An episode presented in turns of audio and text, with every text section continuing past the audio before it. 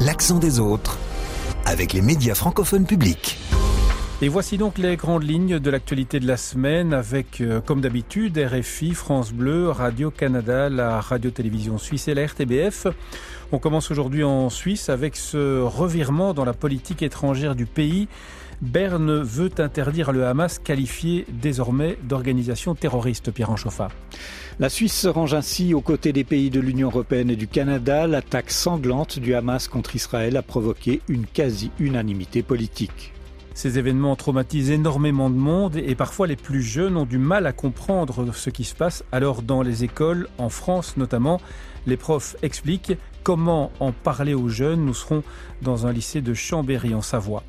Nous reviendrons aussi sur la visite du président ukrainien à Bruxelles ce mercredi. C'est la première fois qu'il se déplaçait euh, tout particulièrement pour rencontrer les autorités belges, Jacques Kremers. Oui, et si Volodymyr Zelensky était en Belgique, c'était pour discuter de l'aide militaire à son pays. Ainsi, des avions de combat F-16 belges pourront être fournis à l'Ukraine dès 2025, mais la décision définitive appartient au prochain gouvernement. Le Canada se cherche des espions. Une agence canadienne chargée de contrer l'ingérence étrangère est en pénurie de cyber-espions. Nadim Obarak. Plusieurs experts du Centre de la sécurité des télécommunications ont choisi de déserter. Enfin, il va être question aussi d'une ancienne première dame en prison au Gabon, Nicolas Sûr. Sylvia Bongo, l'épouse du président gabonais renversé, a été placée en détention provisoire à la prison centrale de Libreville.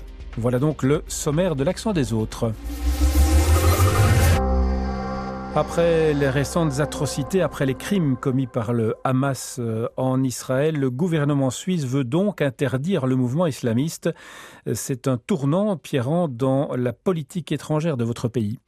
La Suisse est en effet l'un des très rares États occidentaux qui entretient encore des relations diplomatiques avec le Hamas, un choix politique dicté par la volonté des affaires étrangères de défendre sa tradition de bons offices et donc de parler avec toutes les parties au conflit. Une politique bien ancrée de précédentes tentatives pour interdire le Hamas contre l'avis du gouvernement avait d'ailleurs échoué devant le Parlement. Tout a changé depuis l'attaque meurtrière de samedi dernier. La commission compétente réunissant tous les partis l'a demandé à l'unanimité mardi et mercredi, le gouvernement a communiqué chercher la bonne voie pour interdire le mouvement islamiste. Alors pourquoi le gouvernement doit-il chercher une solution? Eh bien, parce qu'en droit suisse, le gouvernement peut interdire un groupe propageant des activités terroristes à condition que l'organisation visée fasse l'objet d'une interdiction ou de sanctions de l'ONU, ce qui n'est pas le cas du Hamas. Il va donc falloir créer une base juridique ou promulguer une loi spécifique comme cela avait été fait pour Al-Qaïda et le groupe État islamique. Et quelles seront les conséquences d'une telle interdiction quand elle se concrétisera? Qualifier le Hamas d'organisation terroriste, c'est lui retirer toute légitimité politique. C'est donc une voie de discussion qui se ferme avec le mouvement qui contrôle la bande de Gaza. Et puis des craintes s'expriment pour l'aide humanitaire destinée aux Gazaouis. Il deviendra plus compliqué de verser de l'argent aux ONG sur place, tout simplement parce que les banques n'accepteront plus de le faire dans une région contrôlée par une organisation terroriste. Et la Suisse apporte aujourd'hui une aide financière de près de 40 millions de francs aux populations palestiniennes. Elle n'est pas remise en cause, même si Berne va renforcer encore une fois ses contrôles pour s'assurer que son aide n'est pas détournée au profit du Hamas. Alors ces crimes et certaines images ont évidemment choqué et ont provoqué un, réel traumatisme à, travers le monde. Plusieurs Français notamment ont été tués, d'autres sont portés disparus. Alors parmi bien d'autres, une question euh, s'est aussi posée euh, en France. Comment parler de cette guerre aux plus jeunes? Au lycée euh, Vaugelas à Chambéry, plusieurs enseignants ont éprouvé le besoin d'en discuter avec leurs élèves parce que beaucoup de ces jeunes n'ont pas les éléments pour comprendre le conflit israélo-palestinien et en particulier ce conflit avec le Hamas. Voici le reportage de Mélanie Tournadre pour France Bleu, Pays de Savoie. Ces élèves de première ont parfois vu des images choquantes, entendu des propos très violents et ils se sentent complètement dépassés. Moi j'ai vu des trucs sur les réseaux mais euh, je comprends pas trop euh, vraiment ce qui se passe non plus. Ouais moi je comprends rien. C'est bien pour ça que certains enseignants du lycée Vaugelas prennent le temps d'expliquer depuis lundi, comme Jean-Pierre Perrin, prof de maths. J'avais le vidéoprojecteur allumé, on a passé euh, la carte d'Israël, les contours euh, des territoires, on a vu des colonies, il y en a qui ont appris des tas de choses. Il a même des décidé d'organiser une minute de silence et ça a mal commencé dans sa classe de seconde. Il y a une élève qui a dit Ouais, c'est toujours pour les Israéliens. Voilà, elles étaient quatre au fond de la classe. Euh, au début, elles n'avaient pas envie, quoi. Et donc, je leur ai bien précisé que non, c'était pour les deux camps. Un temps de recueillement pour les victimes israéliennes et palestiniennes. Je voulais un discours euh, pro-paix. Ça a été une minute de silence extrêmement bien respectée. C'était incroyable. Un moment essentiel pour le proviseur du lycée Vaugelas, Claude Desbos. On doit construire euh, par ces discussions une réflexion qui permette la construction d'une société qui soit peut-être plus juste, qui doit tendre vers le respect de l'autre. Pierre Perrin va proposer une minute de silence aux élèves de ses autres classes, même si l'éducation nationale n'a donné aucune consigne en ce sens. Un reportage de Mélanie Tournadre pour France Bleu, pays de Savoie. Les suites d'un autre conflit à présent avec la visite mercredi euh, en Belgique du président ukrainien. Volodymyr Zelensky était au siège de l'OTAN avant d'être reçu par le premier ministre belge. Et Jacques, il est surtout reparti avec des promesses. Oui, c'est la première fois que le président ukrainien se déplaçait spécifiquement pour rencontrer les autorités belges au programme l'aide militaire et matérielle de la Belgique à l'Ukraine avec pour principal enjeu la livraison d'avions de combat F-16.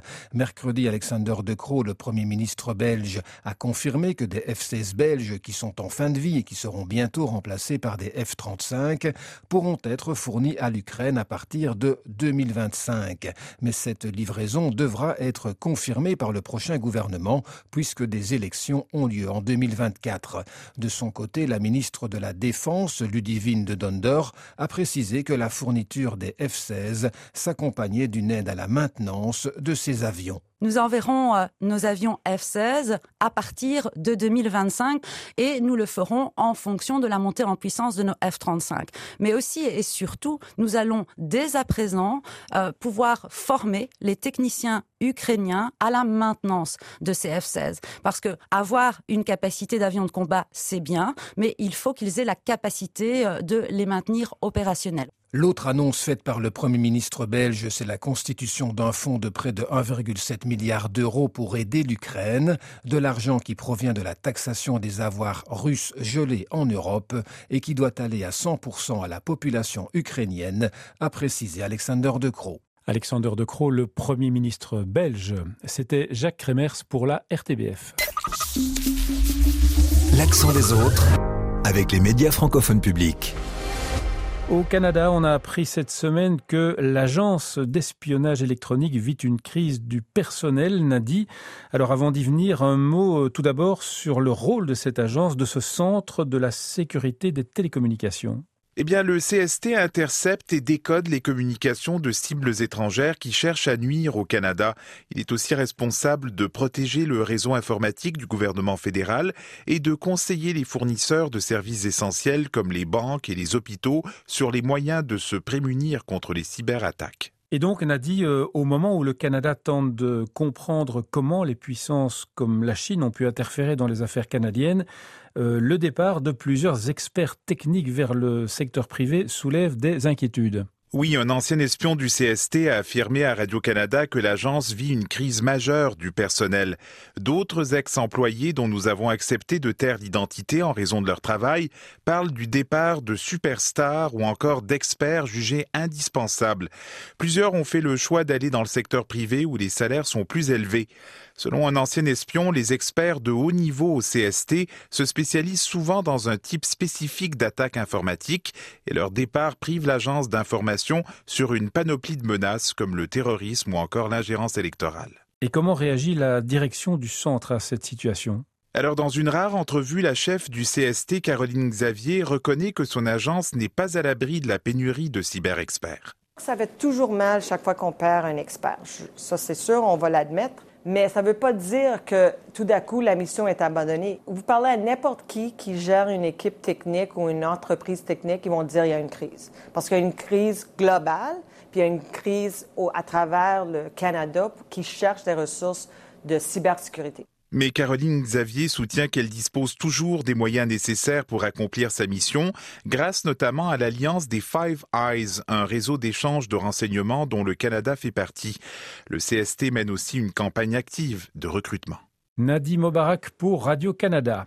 On va se quitter cette semaine au Gabon et il va être question de l'ancienne première dame du pays. Sylvia Bongo a été incarcérée mercredi à la prison centrale de Libreville.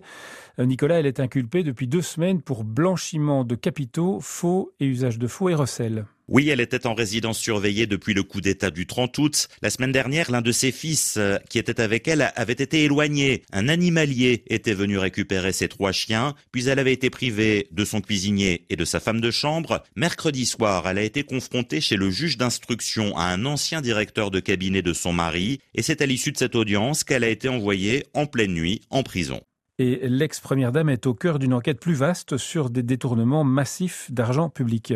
Oui, à la ville, Sylvia Bongo, qui est franco-gabonaise, offrait l'image d'une première dame très préoccupée de ses œuvres sociales, mais nombre d'observateurs la présentent comme celle qui tirait les ficelles depuis l'AVC qui avait frappé son mari. Les militaires qui ont pris le pouvoir l'accusent d'avoir manipulé un chef d'État affaibli, avec son fils Noureddin Bongo Valentin, qui est lui aussi incarcéré. Quel que soit ce qui lui est reproché, l'avocat français de Sylvia Bongo, maître François Zimret, dénonce la procédure illégale selon lui depuis la mise en résidence surveillée. Personne ne la défend, c'est pour cela qu'il faut la défendre, dit-il. C'est la différence entre la justice et l'arbitraire, entre le droit et la vengeance. Nicolas Sur et RFI pour refermer l'accent des autres. Excellente fin de semaine à vous. Les médias francophones publics vous fixent rendez-vous comme d'habitude dans huit jours à la même heure.